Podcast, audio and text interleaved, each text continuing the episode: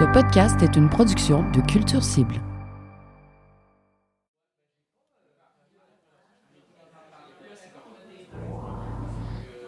Big, Shiny Toon. Check, check. C'est bon, ça roule.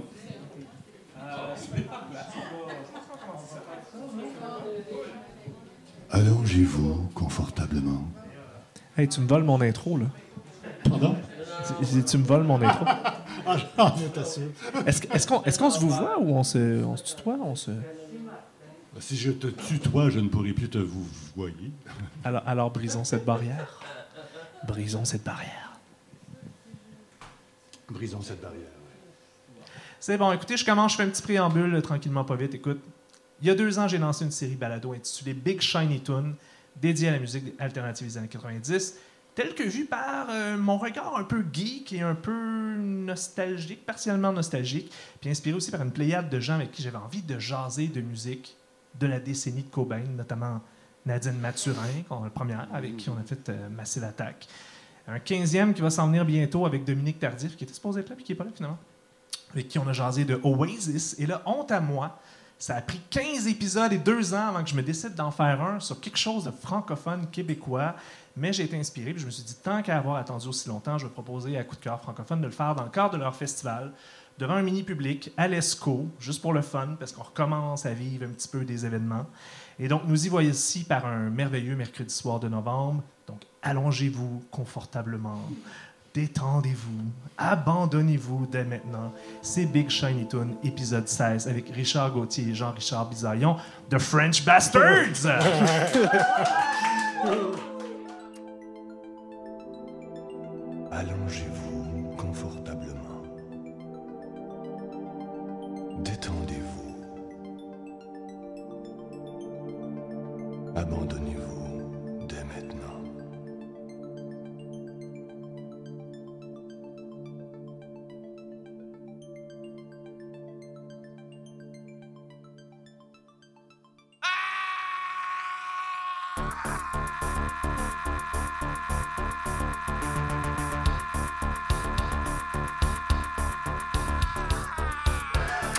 t'as fait un lapsus. C'est un lapsus? Eh Qu'est-ce oui. que j'ai dit? T'as dit Jean-Richard. J'ai dit Jean-Richard! Eh oui. Jean-Robert. avec Jean... Avec Jean ouais, Mais- C'est parce que je, je connais trop de Jean-Richard, je pense. C'est ça le problème. Jean-Richard Tant que c'est- tant que c'est pas Jean-Roger. Tant que c'est pas Jean-Roger, j'ai pas gagné. Hey, j'ai eu cette idée-là de, de vous réunir, euh, messieurs, parce que bon, la réédition en vinyle de votre premier album, French Bee, j'ai vu ça sur les réseaux sociaux pour le 30e anniversaire de la sortie, on va dire 31e anniversaire de la sortie, parce que c'est paru en 1990 euh, sous euh, l'étiquette euh, Audiogramme.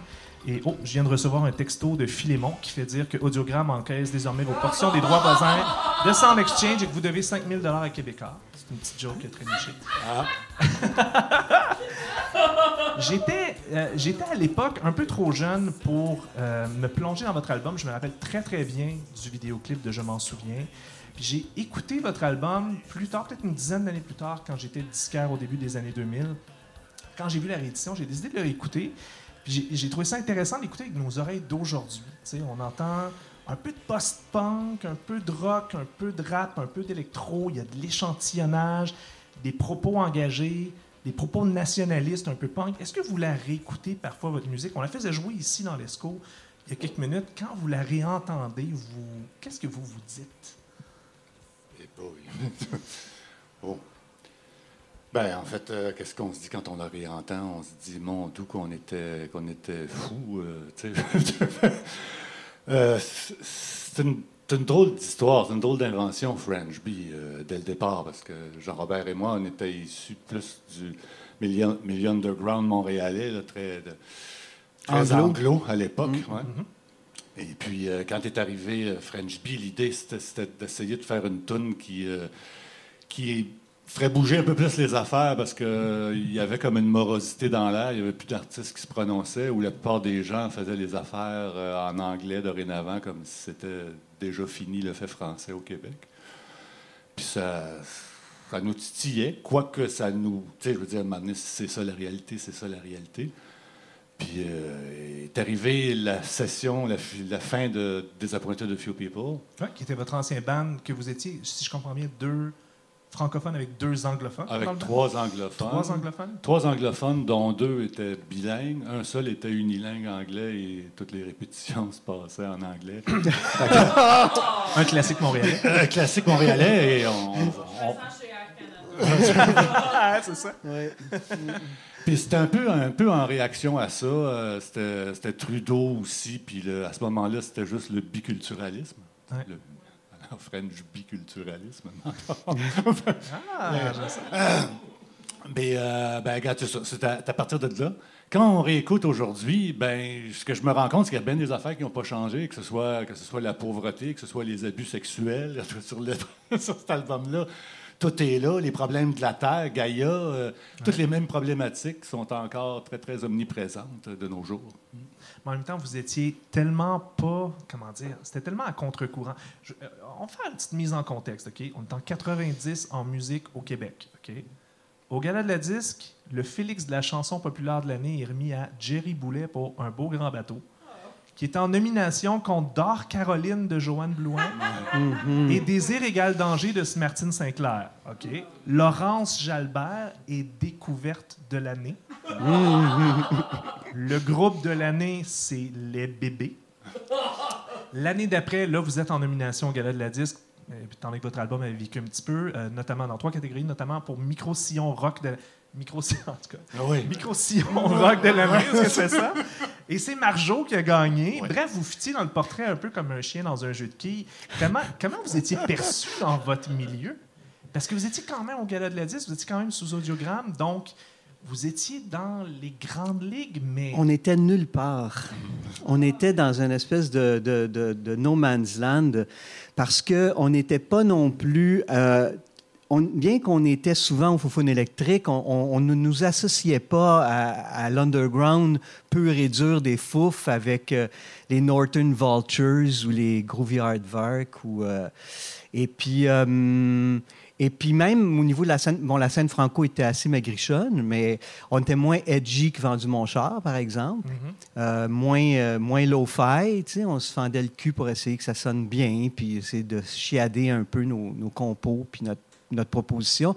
Puis, euh, puis on était au Gala de la Disque vraiment parce qu'on était signé avec Audiogramme, parce qu'on leur avait tordu un bras pour être là. On, avait habilement négocié notre affaire.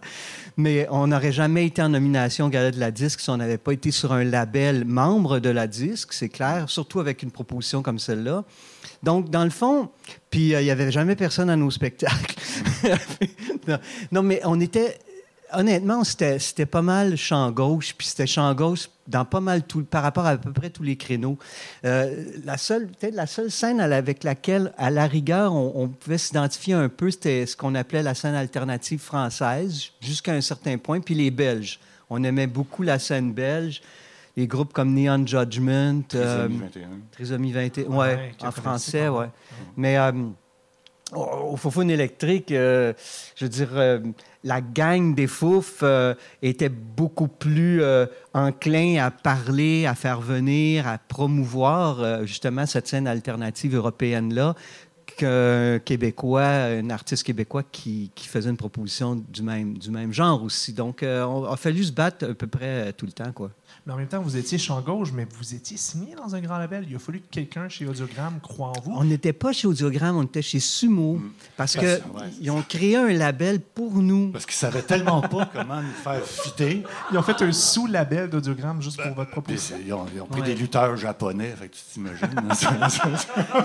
Ils savaient clairement pas comment vous promouvoir. Ben, C'était comme bizarre. Quand on est arrivé avec le projet, je me rappelle quand on est rentré dans le bureau de Michel Bélanger, frère de Daniel, avec notre petite cassette, puis on, on shakeait quasiment, là, tu sais, puis il a écouté ça. Mais c'est sûr que quand il a écouté les premières versions de Je m'en souviens, il voulait tout de suite. Moi, c'est ça que je me rappelle. Il voulait faire quelque chose avec nous autres. Avez-vous d'autres affaires à me faire entendre? On avait Odd à l'ennemi. Tu sais, ça partait bien mal. on va, on- va l'écouter là, de l'ennemi parce que, euh, bon, euh, chanson avec euh, Claude Gauvreau et derrière les textes, tout ça. Euh, on est en 1990. J'ai jamais entendu quelque chose de cette époque-là dans lequel il y avait autant de sacres au pouce carré. On va écouter un petit extrait.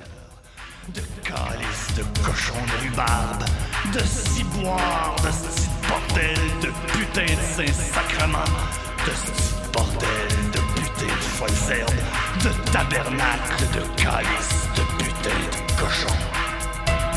On s'entend que c'est pas. euh, c'est pas exactement la proposition la plus facile à vendre à Audiogramme quand on fait entendre une chanson comme ça? Ou est-ce qu'au contraire, ils vous ont dit, ben, c'est quoi, tant que c'est punk, tu sais, il y a peut-être quelque chose pour la jeunesse, il y a peut-être quelque chose pour le champ gauche d'intéressant. Sentiez-vous qu'il y avait comme une volonté d'aller plus loin que juste je m'en souviens? Est-ce qu'ils croyaient en votre côté punk? Hmm. Mais en tout cas, c'est sûr qu'il y avait déjà des, beaucoup de difficultés avec Jean Leloup. C'est vrai. Hey, on, est, on est en 90, Jean Leloup était ce qu'il y avait des en a encore, ben oui. Tu sais, ben, il, il sort son album, puis tout de suite, il le renie. Là, tu sais, c'est Ouais, comme- exact. Mais je pense qu'il voulait s'ouvrir à, à d'autres choses. Il voulait, je pense, humblement. C'est extrêmement difficile à dire. Je pense qu'il y avait des coups de cœur euh, dans l'équipe, euh, puis difficilement avouables euh, de même sur le banc, tu sais, au moment où on se présentait, on leur faisait écouter les choses. Mais effectivement, il y avait peut-être un manque de propositions edgy qui sortait de la vieille vague folk euh, de Richard Seguin, de Paul Piché. Ils ne savaient pas pantoute si c'était pour donner quelque chose. Il n'y avait pas le flair. euh, par il n'y avait pas le flair, puis il n'y avait pas l'oreille pour ce genre de musique-là. Puis ils nous ont fait confiance, ils n'auraient pas dû. Mais euh, Ben pourquoi il aurait pas dû en même temps? Ça aurait pu leur donner un edge de créativité, de, de- de- de crédibilité, pardon. Parce qu'au- Ben, je pense que ça leur en donne rétrospectivement, parce que si on repense aux années 90 puis à ce qui se faisait au Québec en français, dans le fond, il n'y a pas grand-chose. Il n'y a pas grand-chose qui, qui, a, qui a traversé l'épreuve du temps. Donc, dans le fond, on en parle aujourd'hui encore. Dans le fond, c'était. Puis peut-être que, sans se pitcher les flammes, mais c'était peut-être d'avant-garde ce qu'on faisait, puis euh, ils n'ont pas su exactement où nous placer à l'époque. Ils n'ont pas su exactement quoi en faire. Puis il faut dire aussi que c'était tellement à contre-courant. On repense à la disque à l'époque, on parlait du gala, mais on pense de l'attitude de l'industrie en général à l'égard de ce genre de proposition, de l'idée de signer un artiste sous lic- d'y donner, signer sous licence, lui donner entièrement euh, carte blanche au niveau de la direction artistique du projet. Martin Talbot est ici ce soir. euh, on lui lève notre chapeau. Euh, il, a, il a vraiment travaillé comme un forcené sur ce projet-là. Puis, je sais pas. Je pense que on, on- on était tellement convaincus que finalement ils se sont laissés convaincre. Mais euh, rappelons-nous, puis c'est encore le cas aujourd'hui. euh, Claude Pelgag l'a mentionné au Gala de la 10 dimanche dernier. Les radios commerciales, my God, il n'y a rien à faire avec ça. Puis à l'époque, c'était pire, euh, c'était pire encore. Quoi. Ouais, par contre, à votre époque, il y avait, du côté américain, ce qui a décloisonné beaucoup la culture pop, c'était MTV. Ici, au Québec, Musique Plus a essayé d'être le MTV québécois. Ça a aidé pour Je m'en souviens. Je pense que la plupart des gens ont vu le vidéoclip passer parce que Musique Plus le fait tourner quand même, pas mal. Moi, je m'en rappelle, puis j'étais jeune. Donc, forcément, ça a joué pas mal. Est-ce que, est que Musique Plus, j'allais dire MTV, est-ce que Musique Plus était quand même un outil à l'époque qui aurait pu aider à décloisonner ce genre de musique-là? Ils nous ont filé un bon coup de main quand même, mais il faut se rappeler aussi, le, le coût du vidéoclip, c'était- horrible. Ouais, C'était Le- le coût, prohibitif, le- combien coût, ça combien ça coûtait pour le faire. Puis c'était à l'époque où si tu n'en faisais pas, tu étais cuit. Mm. Euh, donc, on a eu la chance d'avoir des subs pour les vidéoclips. Et de très Euh, bons amis. Des, des très bons amis aussi. Claude Grégoire, notamment, qui a fait beaucoup de clips sur le bras. Euh, Simon, Simon, Simon, le- qui a fait Lacroix. la Croix, pour, euh, je m'en souviens, c'était des étudiants de l'UQAM, en fait. Euh, mais euh, en ce qui concerne Musique Plus, je dirais, s'il y a une chose dont il faut se rappeler, c'est Claude Rajotte. Ben ouais. Mm, mm. Claude Rajotte, euh, j'imagine vous êtes passé par, je sais pas si c'était le cimetière des CD à l'époque, ça devait être trop Ouais. tôt encore. Il y avait déjà Ben, le cimetière des CD? Ça s'appelait-tu comme ça? New Music? Mais est-ce que est-ce que c'était une critique? Est-ce qu'il y a eu une bonne critique de l'album, j'imagine? Parce que Les journalistes, toutes les, en fait, les journalistes ont été nos meilleurs amis. Aussi. Puis on leur donnait même pas d'enveloppe. Ni blanche ni brune. Laurent Saunier. Le meilleur, le meilleur, le meilleur 45 tours de l'année. Mm, quand même. Quand même. Ça aide, c'est sûr. Puis, c'est carrément. Mais ça, c'était à une époque aussi où les journalistes, les critiques musicaux, il y en, il y en avait beaucoup plus des critiques culturelles, puis ça avait plus un impact parce qu'il y avait un grand nombre, puis il y avait des grands lectorats pour ces choses-là. Donc, est-ce que vous ressentiez un effet de ça ou pas tant que ça? Sur les ventes ou sur la crédibilité dans le milieu, maintenant? Ben, sur les ventes, ça avait comme mal débuté parce que c'était la fin du, la fin du vinyle. Ouais. Fait que là, même Audiogramme, il ne savait pas quoi faire. Que- Quelle façon on présente ce produit-là? Est-ce qu'on le présente en vinyle? Euh, Tu sais, quand ils ont sorti, je m'en souviens, ils l'ont sorti en catastrophe parce qu'il y avait comme fait écouter trop tôt À C'est quoi qui voulait le rentrer tout de suite, futur succès?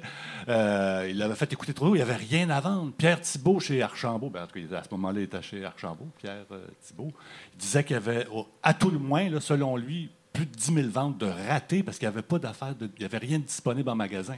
Fait tout a commencé comme mal. Puis, puis l'album est sorti un an et demi plus tard, après le je m'en souviens, ce qui décalait il, est sorti en, il, est cass- il est sorti en cassette single. Ce qui, ce qui était le format de l'avenir. On s'entend. Sept singles. Ouais. Ben, c'était pas un micro-sillon. euh, ben, vous étiez en nomination pour micro-sillon, puis, puis finalement, il n'était pas en vinyle, c'est ça? Il n'était pas en vinyle, il était en CD. Qui n'est pas un micro-sillon. Oui, après ça, le- s'entend. le- quand, quand l'album est sorti, on, on est sorti en CD. Les 12 Il y a- pouces, c'était juste pour les. Il y a eu des remixes. Ouais, il y a eu des remixes. Ouais. Ah ouais. hein. Mais justement, ça, c'est une drôle de stratégie quand même. Parce qu'on on va écouter, on va se faire un petit plaisir. là, on va réécouter Je m'en souviens.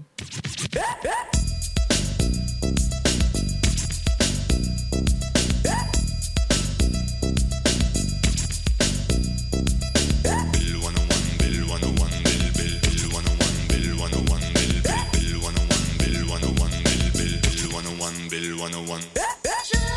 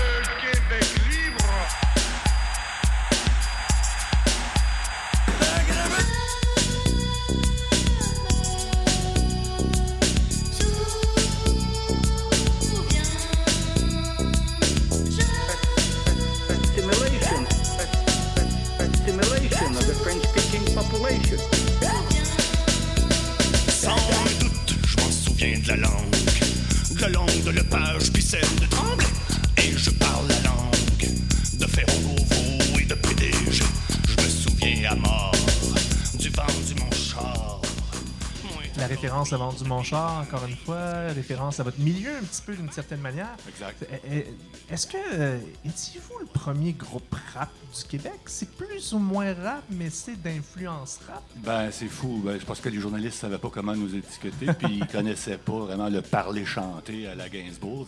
Exact. Puis c'était comme plus facile pour nous, je pense, pour eux, de, de- de nous étiqueter rap. Mais on, Mais avait rap, Elle était là, présente, Ouais. l'influence, euh, surtout sur Waiter. Ouais. hein, euh, puis euh, moi, j'étais DJ, en fait, dans le temps, puis je tripais sur, sur quoi? Grandmaster Flash, puis Public Enemy, peut-être. un peu Public peu. Enemy, mais plus, plus vieux avant. Mais ouais, Grandmaster Flash, quoi d'autre? Euh, Run DMC, c'est juste c'était un peu, c'était un peu plus, euh, parce que c'était plus actualisé. Il y avait, il y avait la collaboration avec Aerosmith, puis tout ça. Mais non, mais vraiment euh, Grandmaster Flash. Puis, puis on- il y avait plein d'influences à ce moment-là qui, s'interpénétraient les unes les autres. Les musiques du monde, euh, euh, le, le new beat européen, belge avec les- l'échantillonnage, puis les musiques industrielles, puis les relents québécois aussi, parce qu'on on aimait bien aussi quand même s'amuser avec des références québécoises dans Bastringue, euh, tu sais, c'est références directes à la Bolduc, quoi. Donc, euh, donc, on aimait bien mélanger tout ça parce que c'était une époque. euh, je sais pas si vous avez vu le film Montréal New Wave, là. tu sais, c'est- une époque, tout est un peu. Y avait une espèce de brasse camarade de toutes sortes d'affaires, puis c'était l'époque, contrairement à aujourd'hui, où tout était possible.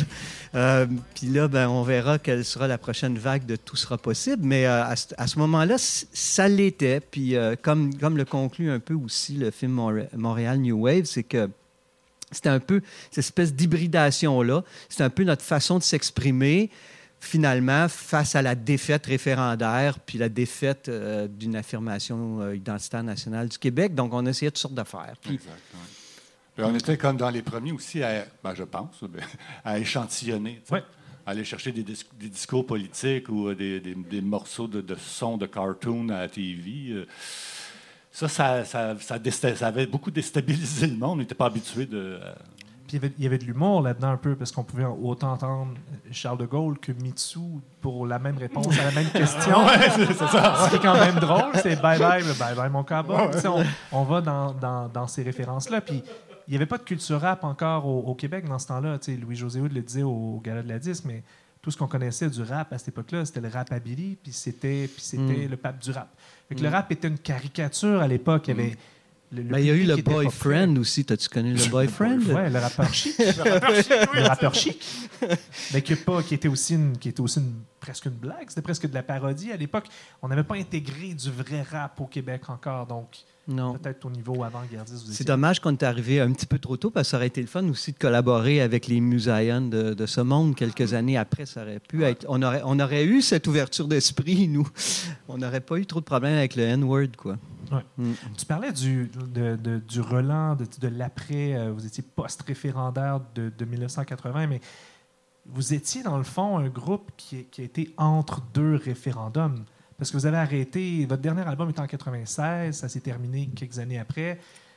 Est-ce que le deuxième référendum aurait pu être un, deuxième, un second souffle au groupe plutôt que, que la fin vienne tout de suite après le deuxième référendum? Puisque vous vous nourrissiez un peu de cet esprit-là euh, entre les deux référendums? Ben, je pense qu'on n'entretenait plus vraiment cette, cette fibre-là non plus. Je pense qu'on avait le, si, si on écoute le troisième album, au-delà du délai, on s'en va vers des propos qui sont comme plus euh, intimes, quoique encore là très très critiques euh, sociales et politiques. La fin du monde, euh, Ouais. Ça, ça, ça passe. va rester à la mode ça jusqu'à la passe fin du monde. ouais, ouais. Ouais, ouais. Mm. Ça devrait. On l'attend encore, mais Ouais. ça, ça passe pas mal, hein, pourtant. Ouais, mais c'est ça. Mais comme disait Woody Allen, l'éternité, c'est long, mais c'est juste vers la fin. Mais c'est peut-être euh, peut-être assez représentatif d'une génération X, euh, une génération sacrifiée, parce que si, encore une fois, on était arrivé un peu plus tard, on, a- on se serait peut-être inscrit plus dans une mouvance altermondialiste, par exemple. Euh, on aurait peut-être eu plus de résonance, euh, justement. On aurait peut-être été un groupe invité dans des manifs ou dans des shows de solidarité autres que ceux de la FTQ ou de la CSN, tu sais. Ce qui nous est arrivé quelquefois à notre grand rétrospectivement, un peu à notre grande âme. On se faisait pitcher des cendriers. Ben, on n'était pas, on n'était pas plus apprécié dans les rallyes avec euh, Michel Chartrand que, que de la scène, euh, je sais pas, anglo-punk de Montréal. Quoi. Encore une fois, on n'était pas à bonne place au bon moment. Vous étiez entre plusieurs chaises. Avez-vous Mm, senti, par contre, en écoutant la musique qui a suivi, que il y a vous avez laissé certaines traces? Avez-vous senti chez certains artistes une certaine forme d'influence? Très bonne question. Oui. Ben, en tout cas, on nous l'a témoigné, mais pas, pas à large échelle. Euh, je, par- je pense. Ben, Seba, entre autres, là, euh, dont j'oublie le- les multiples incarnations de groupes. de Gatineau, notamment. Gatineau, voilà, Gatineau. Moi, je trouve que Seba, justement, il a- lui, il a vraiment inventé le rap keb. Il y, a une, il y a une façon, il y a un flow, il y a une façon de. de- de- il y a une espèce d'accent exagéré qui est, qui est vraiment le fun. Lui, je pense qu'il a été influencé par nous. Euh, moi, je- j'en. Je sais pas, je pense que j'ose croire que j'ose croire que par exemple une artiste comme Claude Pelgag, son grand délire, tu euh, c'est sûr que par exemple euh, la famille Violette Pie, Claude Pelgag euh, aime beaucoup la peinture, les arts visuels contemporains, aime beaucoup le, travail de Claude Gauvreau, la poésie automatiste. tu sais, j'ai l'impression que puis c'est des gens que, que je fréquente moi à l'occasion, puis je pense qu'il y y a une filiation là. Je dis pas que si on n'avait pas été là, il n'y aurait pas eu le même, les mêmes éclairs de génie, mais je pense qu'il y a définitivement une filiation. Il y a comme un fil, dans le fond, qui vous Ouais. relie un petit Ouais, peu. ouais. J'ai l'impression que vous auriez fité un petit peu dans, dans cette, dans cette classe-là. Tu Mm. parles des arts visuels. euh, Parlez-moi un peu de la pochette. C'est quoi l'histoire derrière la pochette de, de cette... Moi, je, je trouve que c'est une image très, très marquante, très iconique. Le espèce de visage très, très crispé, puis l'autre très, très décontracté. Euh, c'est quoi l'histoire derrière la pochette? L'histoire de.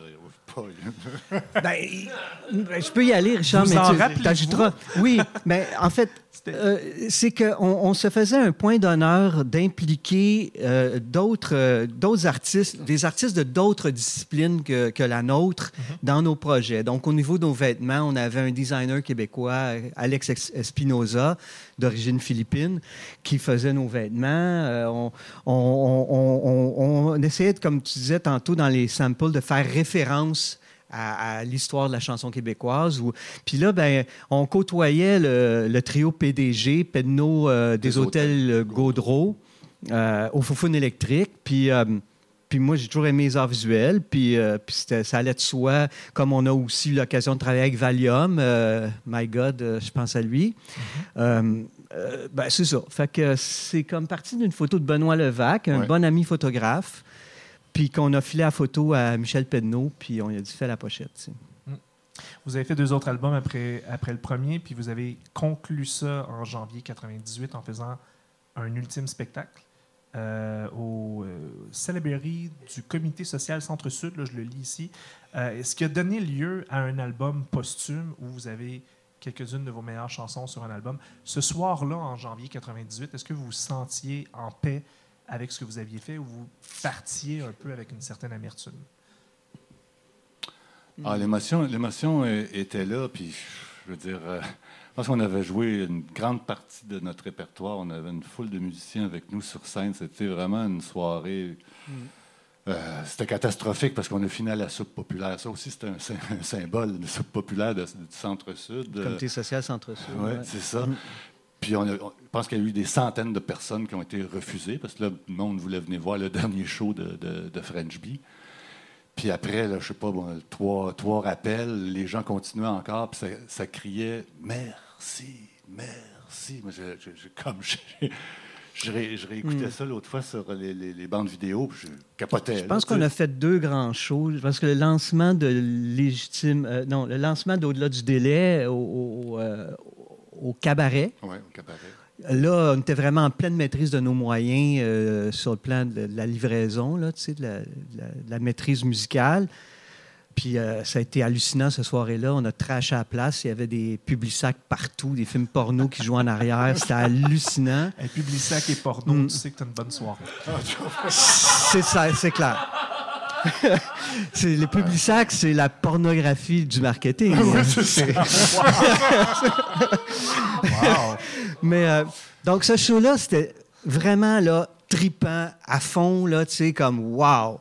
Puis le centre, le, le comité social Centre-Sud, dernier show, moi c'est comme j'ai de la misère à pas broyer quand j'y repense parce qu'effectivement. euh, sais, dans le fond, c'est un peu moi qui ai tiré la plug, hein, je dois l'avouer, peut-être, jusqu'à un certain point. On pensait avoir un peu dit ce qu'on avait à dire. Puis, euh, on avait une série, tu sais, on, est, mm, on choisissait toujours les chemins les plus tortueux. Ça, on s'est peut-être pas aidé non plus. on, mais buvait, on buvait beaucoup. il y a eu beaucoup, On était vieux. il y a eu beaucoup de- d'accidents en, cours de route. Puis le dernier album, là, on a mis, comme vraiment le paquet. Puis bon, là, il y a eu, le cargo qui, je veux dire, le clip sortait, les albums pouvaient même pas être distribués parce qu'ils étaient retenus sous scellé d'huissier euh, chez Cargo. Fait qu'on on avait beau faire des shows, le clip avait beau tourner, on pouvait pas vendre un maudit disque. tu sais. Mais, mais attends, c'était c'était quoi l'histoire de Cargo? Cargo, c'était un distributeur alternatif, mais toi, tu vois, je me rappelais plus de, de- de cet élément-là, mais Mais ça avait été déterminant dans notre, dans notre décision. On dit, gars, ça fait Mhm, 10 ans qu'on mhm. bûche tu sais, pour essayer de gravir des marches. Puis, ça, c'était- mauvais timing, moi. Mais Mais, c'est- euh, mais mais le- show, le mais le d'adieu, pour y revenir encore, parce que le merci en question, c'était vraiment quelque chose. Puis il y avait Guérilla sur scène avec nous, il y avait euh, Les Chiens, il y avait euh, Sébastien Holzkamp, qui est un MC euh, reggae euh, très connu, je pense, par la, dans la scène reggae montréalaise. Il y avait il y avait à peu près tout le monde qui avait pu collaborer à un moment donné ou un autre avec nous était là. Puis ça a été en même temps un adieu extrêmement. euh, c'était, moi, j'en suis fier. Euh, Ça, ça scellait, euh, ça ce qu'on, ce qu'on avait tenté de faire. Puis euh, c'était cool, quoi. Ouais. Puis, moi, j'avais pris le métro cette, cette journée-là. Puis euh, les, les journaux avaient repris exactement ce qu'on avait dit. Les French Bee optent pour la séparation. Puis je c'est quand même, c'était pas super. Ils optent pour la séparation. C'est un- ce, que, ce que Chris Martin et euh, Gwyneth Paltrow appellent un euh, conscious uncoupling. T'sais, On ne s'est pas séparés, on s'est juste dit consciemment, nous allons nous séparer. Selon votre page Wikipédia, puis il n'y a aucune référence, fait que je soupçonne que c'est un de vous deux qui l'a qui l'a écrit. Votre dissolution en 98 est la conséquence du désistement de Jean-Robert Bisaillon, qui considère la scène musicale québécoise impropre à la survie d'un groupe qui tente des propositions hors des sentiers battus. C'était c'était ça la raison? C'était vous jugiez qu'il n'y avait pas de place dans la musique québécoise pour quelque chose d'un petit peu champ gauche en 98? C'est-tu du revisionnisme historique, ça, qu'on appelle? C'est Wiki- c'est Wikipédia, donc euh, c'est la vérité. Non, infuse. je pense que c'est de l'ancrage historique. Non, non moi, moi, je, je- j'a- ouais, j'assume ça. Puis aujourd'hui, ben, les choses ont changé beaucoup. Ça s'est complètement inversé quelque part. Et, je dirais que ce n'est pas nécessairement plus sain parce que là, c'est. Tu sais, oui, c'est ça. C'est effectivement à l'époque. euh, bon, tu avais Cargo, mais effectivement, Cargo avait été racheté par une gang de bozos. euh, Universal Music dans, traînait dans le décor. euh, euh, donc, euh, oui, je pense qu'on peut dire que la scène, l'industrie de l'enregistrement sonore québécois était un peu impropre à permettre l'émancipation d'un groupe comme celui-là. Puis aujourd'hui, j'aurais tendance à croire que l'industrie québécoise euh, serait plutôt tendance à. à- ben, elle n'est pas, elle n'est pas seule responsable parce qu'il y a aussi le changement de paradigme de comment on consomme la musique. Mais aujourd'hui, c'est du gros, gros pressage de citron. Tu sais, aujourd'hui, on, on- on serait obligé de dire ce qu'on a à dire en un album, quoi. À l'époque, on avait, on a eu, on a eu le- l'opportunité de le faire en trois, quatre albums. Ouais, absolument. Mais en tout cas, merci beaucoup de confirmer cette citation-là. Comme ça, la référence sur Wikipédia sera désormais Big Shiny Toon épisode 16. Merci. Ça, c'est c'est apprécié. Je vais être désormais la source sur votre page Wikipédia. ben, as-tu un profil au moins? Il va falloir que tu Il ailles te mettre ça à j'en jour. un, je pense. Mais parlant de profil, vous êtes encore quand même impliqué de manière directe ou indirecte dans la musique. Richard, j'ai cru comprendre que ta fille est harpiste. Oui, tout à fait. musicienne. Est-ce que tu es impliqué dans sa carrière? Est-ce que tu as espoir que son chemin soit un peu plus facile que celui que vous avez connu à votre époque? Oh boy, ça c'est dur de parler en termes de facilité. J'ai l'impression que ça va être très différent. Ça l'est ça l'est déjà. Puis je veux dire, à ben des, des- des- des points de vue, je veux dire, à, à- dépasse le paternel, le géniteur. Je veux dire, elle a un clip sur YouTube qui a au-dessus de 2 millions de vues, quand même. C'est quand même pas C'est pire. quand même pas pire. Vous n'avez pas vendu 2 millions d'albums? On aurait bien aimé ça. Euh, puis oui, ben, gars, je la soutiens, mais c'est surtout au niveau du, du transport puis des, des- des- les affaires plutôt ordinaires, là, parce que je pense qu'elle, elle, elle veut vraiment apprendre tout, et tirer euh, toutes les ficelles, contrôler son produit. Je pense que quand même, elle, elle a- elle a pris cette leçon-là. là. Ah, puis elle chante pas en français. Ah. Coralie Gauthier. Oui, c'est Coralie puis- Gauthier. là, plusieurs projets en route aussi. Ça me rappelle le temps où je jouais dans trois là, mais bon. Euh, son, son projet le plus important, c'est Luminescent. C'est un duo que ça fait plusieurs années.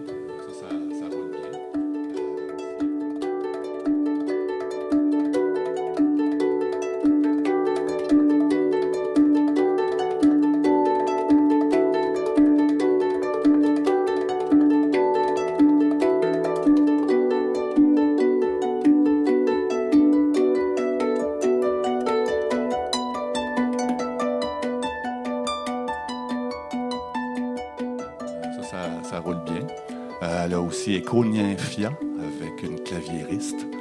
Et puis, elle a son projet personnel aussi. Elle fait beaucoup. Elle joue de la harpe, mais là, elle s'est acheté plein de pédales. Fait que je peux te dire que la harpe sonne pas nécessairement comme une harpe traditionnelle. C'est ça. Elle approche la harpe comme vous approchiez l'échantillonnage à l'époque. C'est-à-dire, c'est quelque chose de nouveau, mais on va s'y habituer. Puis ça s'intègre. Mais donc, il n'y a pas une inquiétude du paternel de dire Ah, boy, j'ai vécu l'industrie de la musique.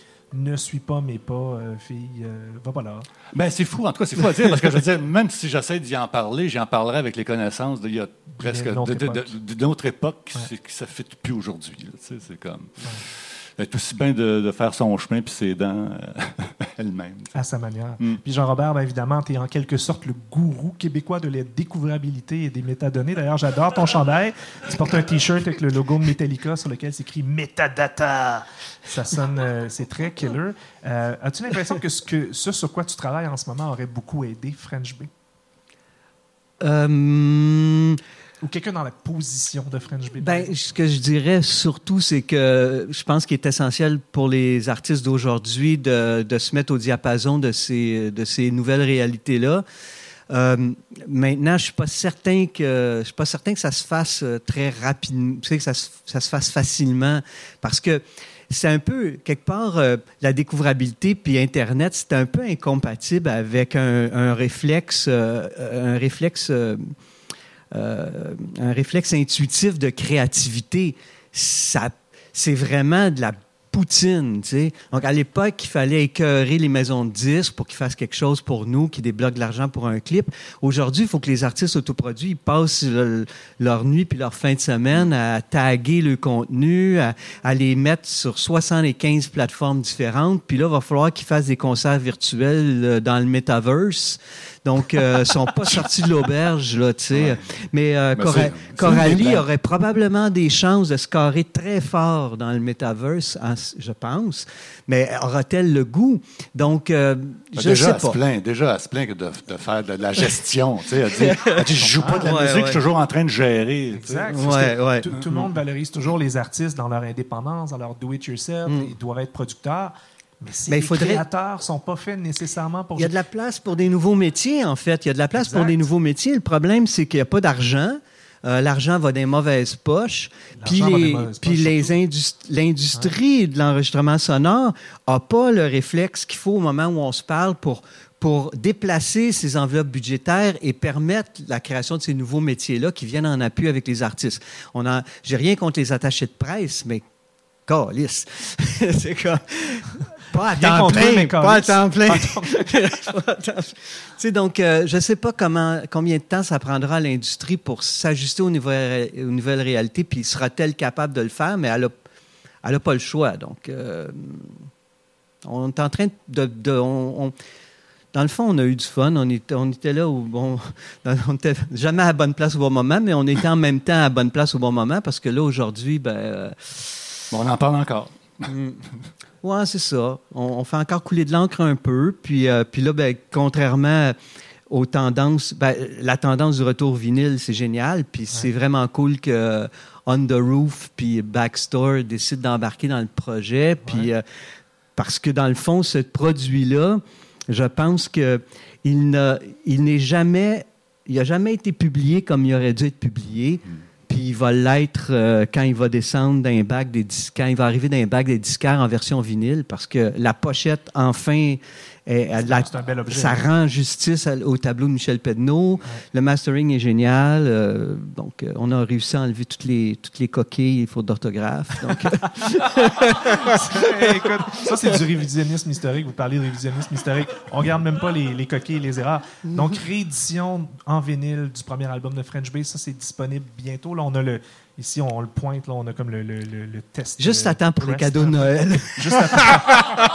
Un excellent cadeau de Noël.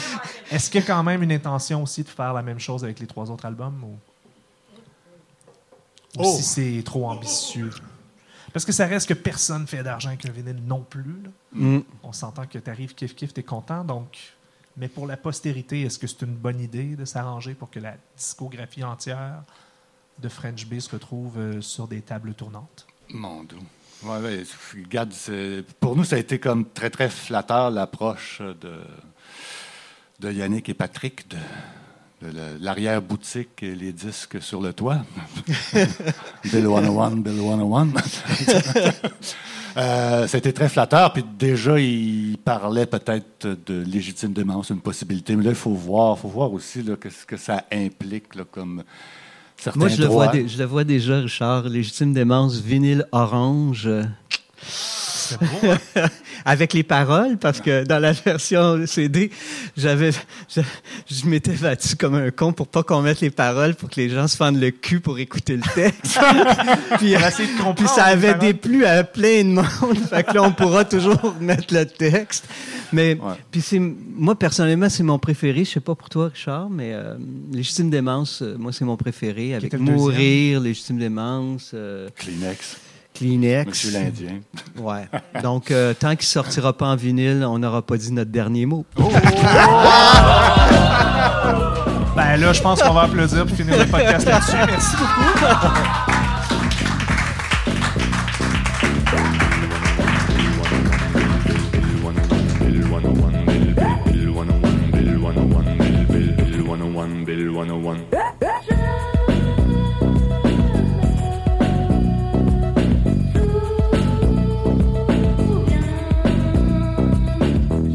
Big Shiny Toon est un concept original de Marc-André Mongrain. Invité, Richard Gauthier et Jean-Robert Bisaillon du groupe French Bee. Enregistré en novembre 2021 à l'ESCO, à Montréal, dans le cadre du festival Coup cœur francophone. Montage et réalisation, Zoé Arcan. Ce balado est une production de Culture Cible. Retrouvez tous les balados de la série Big Shiny Toon sur les plateformes Spotify, Apple Podcast et SoundCloud de sortie.ca.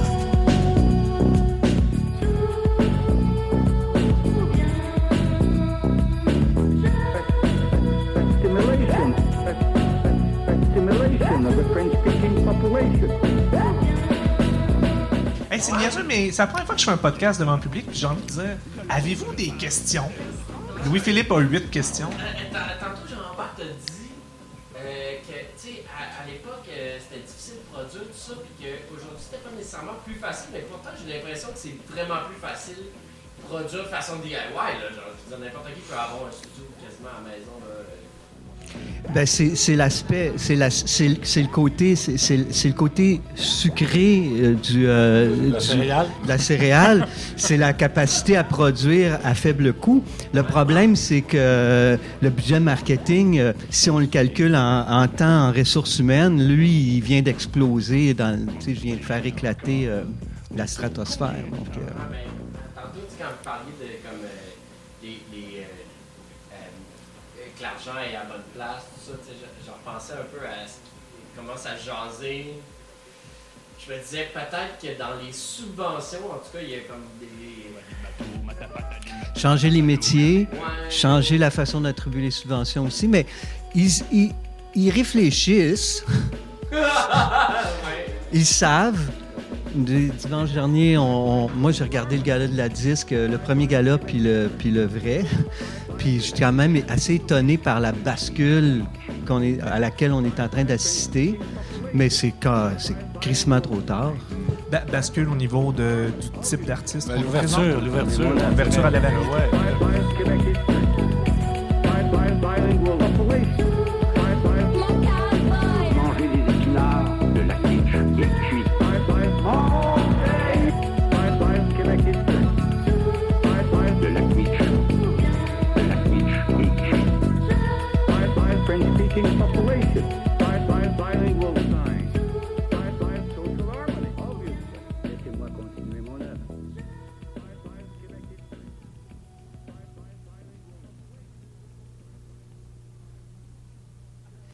euh, mais je m'ennuie. Honnêtement, il y a une affaire dont je m'ennuie vraiment. C'est euh, c'est c'est de voir Richard délirer au milieu de la scène euh, dans, ses meilleurs, dans ses meilleurs moments. euh, très théâtral. Très théâtral, et puis ça manque. Bon, il y a Claude. Hmm. Mais, euh, mais On pourrait faire un duo avec Claude. ouais, tu pourrais.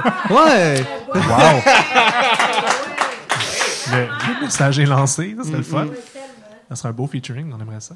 Hey, je, je sais pas, je vais envoyer ça à Laurent Saunier d'un coup qui est capable d'arranger de quoi. Mais genre, pourrait booker une grosse scène, on- jase. On jase. Ben, elle va être au Métropolis là, au mois d'avril. Jusqu'au mois d'avril pour préparer quelque chose. Mais non, mais C'est pas- pour Bee, un, retour- pour un retour de France. C'est la grosse scène des Francs. On relance tout le monde, let's go. On, on remonte les séquences. Why not? Euh, Y, a-t-il d'autres questions, d'autres commentaires? Avez-vous quelque chose à. En feriez-vous un dans le cadre de Coup de cœur francophone 2022? Non, mais, euh, mais, mais pas de farce, vous avez sûrement déjà discuté de genre, on referait ça, un show comeback? Je suis sûr que vous vous en êtes déjà parlé. Laurent Saunier euh, Ouais. avait proposé peut-être une première partie des Young Gods euh, qui, se- qui ne s'est jamais faite parce qu'ils ne sont pas venus. Mais euh, Mais ça nous a, ouais, ça nous a chatouillé euh, l'idée là, de faire une réunion. Mais C'est sûr qu'il y a, des- il y a des- il y a des-